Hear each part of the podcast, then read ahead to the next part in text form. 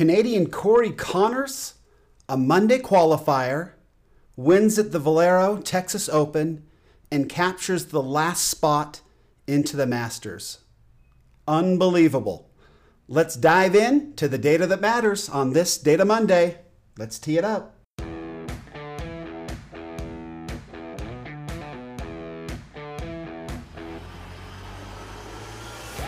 Welcome to Data Access Golf, your home for rapid golf improvement.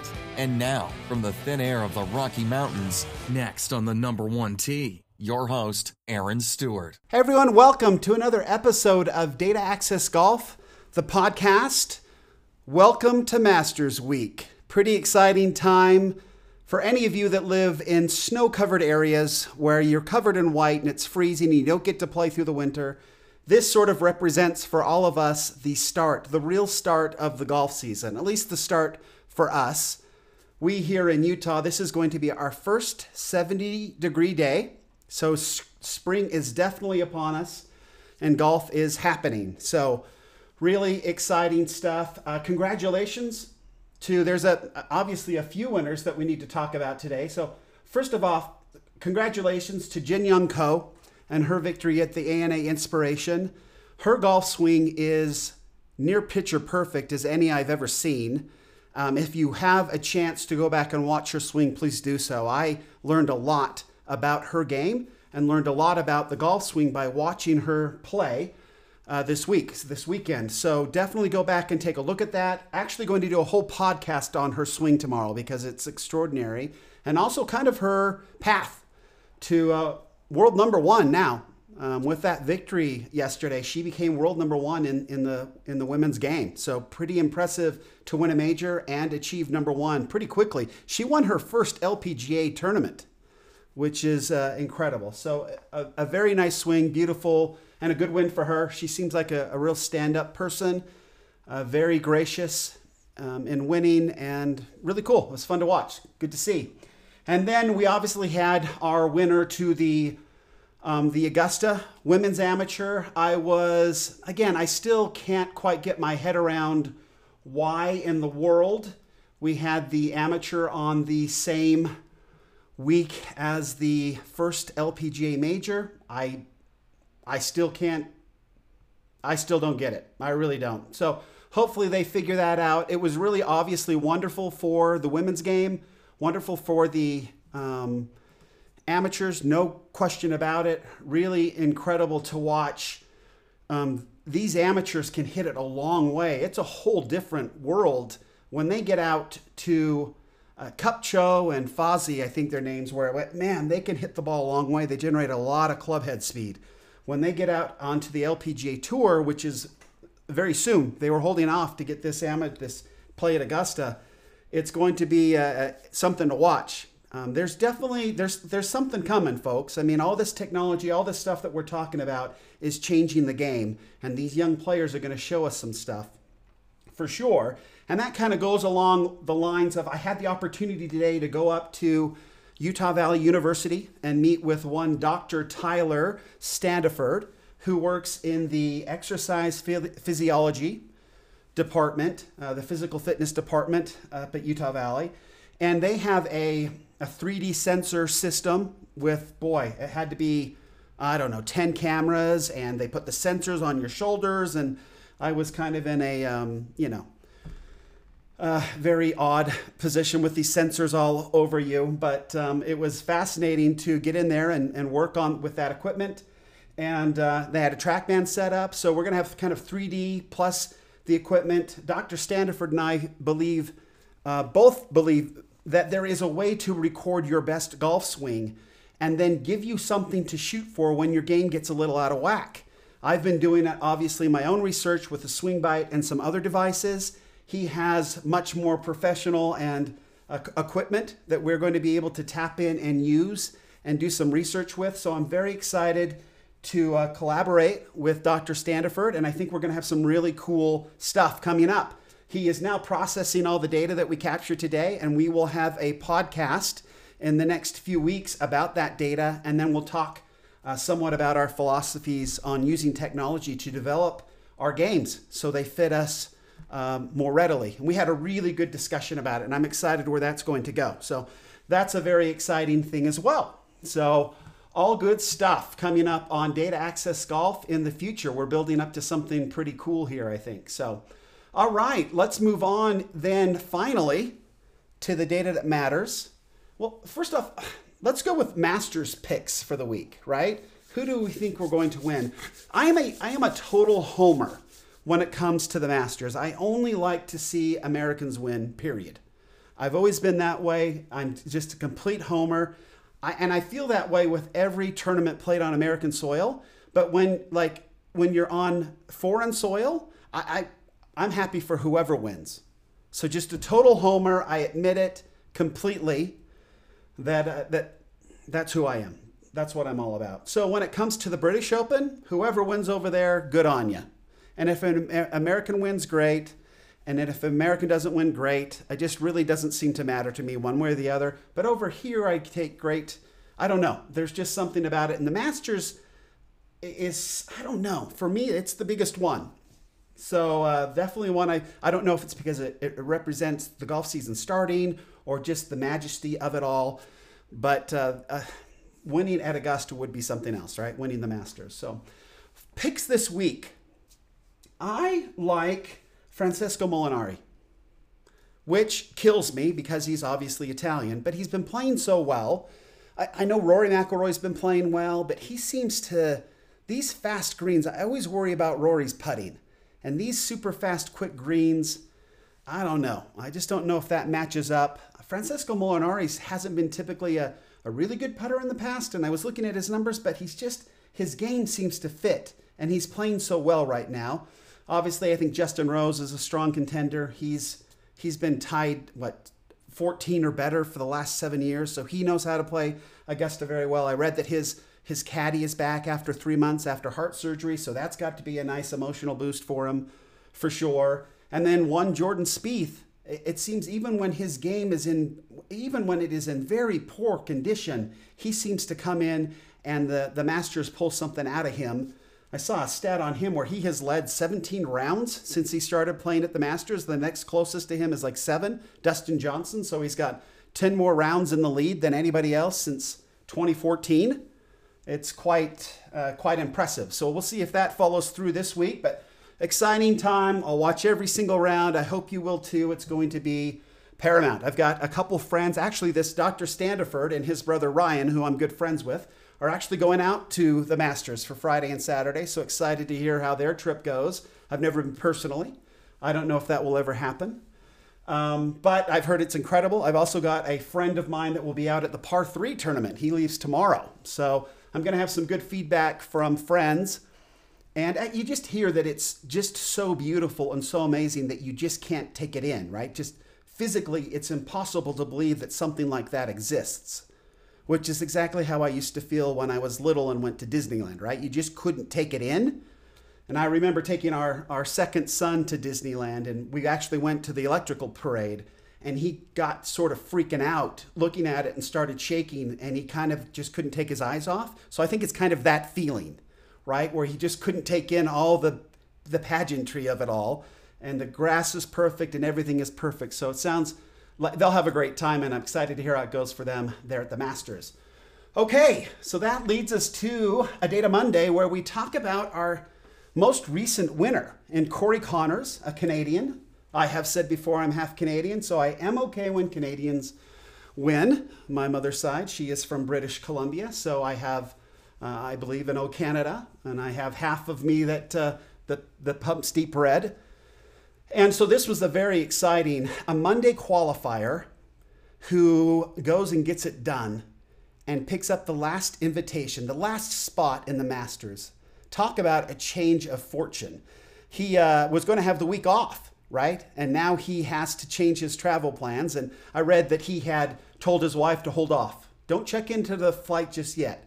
So he had a good feeling that something was going to go well for him, and he went out and played magnificently one of the craziest final rounds you'll ever see. I'm looking at his card now. He obviously shot a 666, but how he got there was extraordinary. He birdies four out of the first five holes to go four under, and then proceeds to bogey the next four and makes the turn at even par.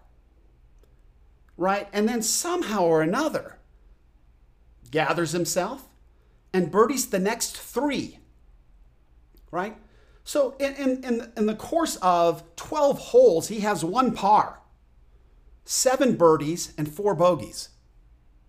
Then he goes par, birdie, par, birdie, birdie, par, and ends up shooting a 66, 30 on the back to get it done. So, really extraordinary. I, can't, uh, emotionally speaking, you can't believe that. And if you have a chance, if you haven't seen this, go and watch his wife's facial expressions. You can see that the roller coaster ride for her uh, was tough as well. And it got to the end when he actually won. She just couldn't believe it. Very cute. I always love it when when they get to celebrate with their families, and that was one of the best to watch her kind of go through that with them.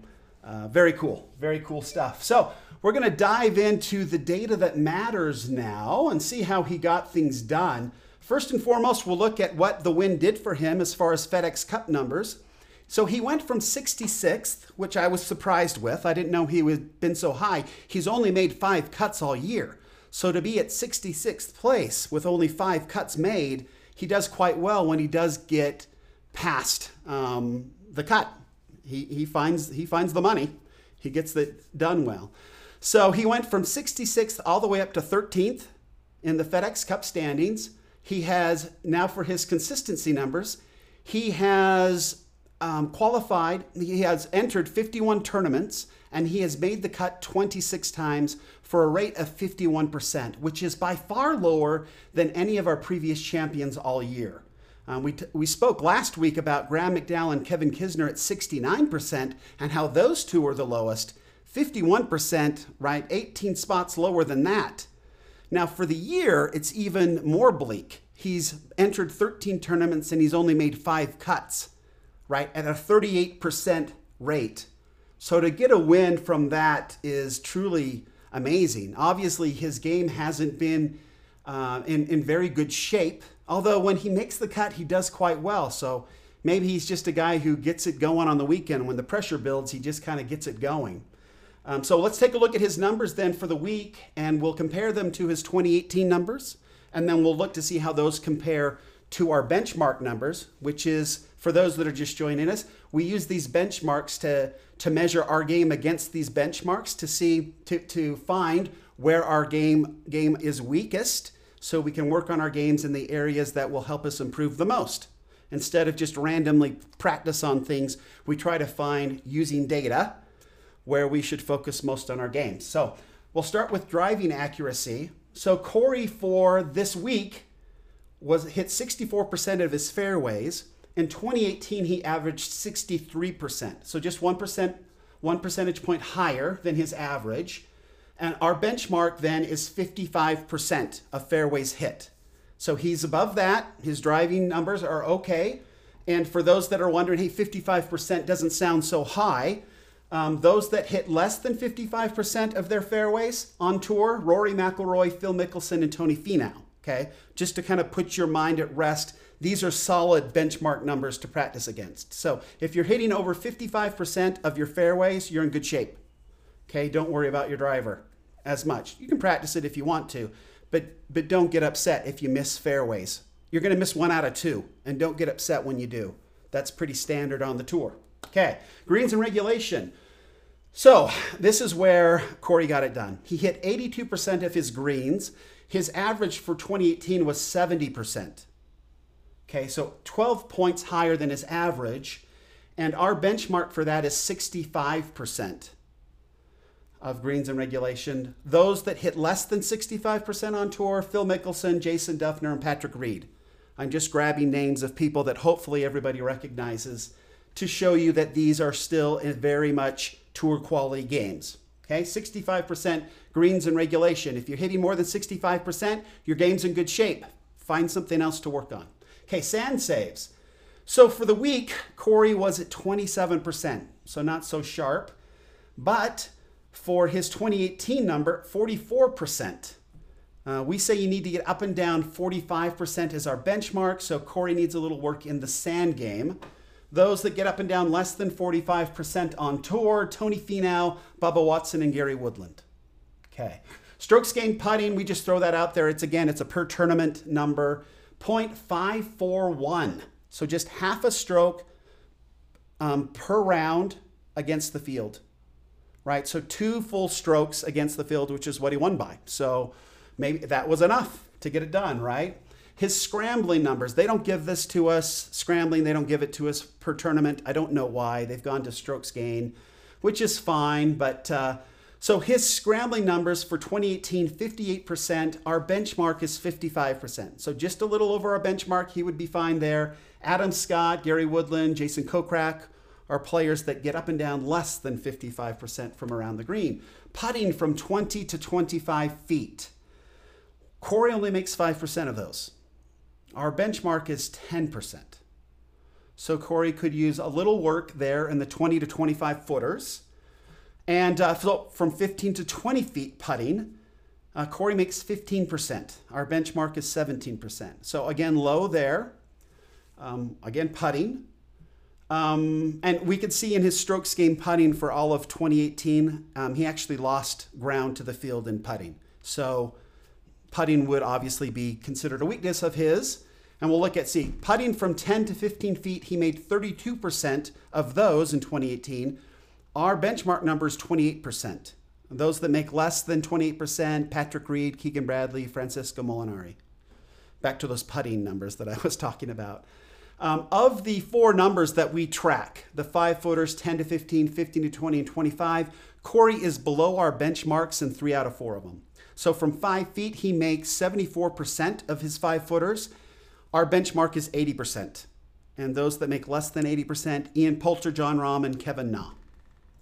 And then we say that you should be making at least uh, less than 30 putts per round. Um, Corey averages 29.84 in 2018, so just barely under that number. Um, and that's what we're trying to shoot for as well. Okay, so those are our numbers. Again, these benchmark numbers, and I'm gonna uh, I'll go through them really quickly right now. If you want to grab a, a pencil and write these down, driving accuracy is 55%, greens and regulation 65%, sand saves 45%, scrambling 55%, putting 20 to 25 feet 10%, putting 15 to 20 feet 17%, putting 15 to 10 to 15 feet 28%, putting from 5 feet 80%, and you should average less than 30 putts per round for your putting. Okay, so hopefully those are helpful to you to manage your game and watch your game and focus on them. But let's jump into the money. We always like to do this. So, um, Corey made $1.35 million for his efforts over the weekend, uh, which is a great, right? Which is great cash right off the bat. But the Masters invitation probably means more to him than that. He did it in a total of 268 strokes, so 20 under par, which equals out to be $337,500 per day for those four days, which then equals, assuming five hour rounds, $67,500 per hour, which is a good rate, or per stroke, $5,037 per stroke. Awesome numbers. And congratulations to Corey for sure. Um, his ball striking was incredible. His dream, greens in regulation over 80%, played very well. A Monday qualifier, that kind of pressure, four bogeys in a row to end the, fu- the front nine, and then to turn it around and go six under on the back nine on a Sunday with the Masters invitation as the prize. The pressure, I can't it, uh, we, we cannot overstate how impressive that is. And I hope that he enjoys the Masters. Um, whether he does well or not, I don't think matters at this point. He's there this year, he'll be there next year. That's got to be exciting. No more Monday qualifying for a while. So, very exciting, times for Canadian Corey Conners and his lovely wife, and hope they enjoy it. I hope you enjoy Masters Week. Uh, we've changed the podcast cover to match with Masters colors. Um, that was kind of fun. So we'll do that as well. Until next time, oh, please remember better data means better golf to be continued. Thanks. Thanks for listening to Data Access Golf with Aaron Stewart. Check us out online at dataaccessgolf.com, and we'll see you on the next episode.